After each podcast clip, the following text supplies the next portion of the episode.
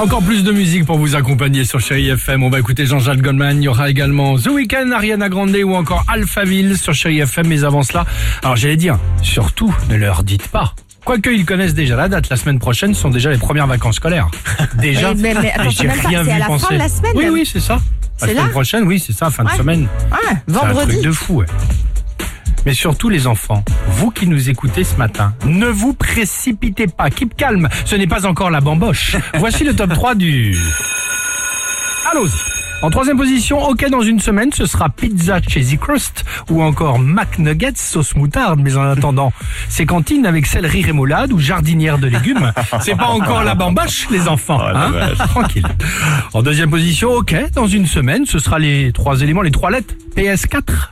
Mais en attendant, c'est surtout DST, devoir sur table. C'est pas encore la bamboche, les enfants. Hein Donc tranquille quand même. Hein en première position, ok, dans une semaine, ce sera grasse matinée. Mais en attendant, t'as intérêt à te manier parce qu'il te reste euh, encore quelques jours d'école. C'est pas encore la bamboche, je peux vous le dire.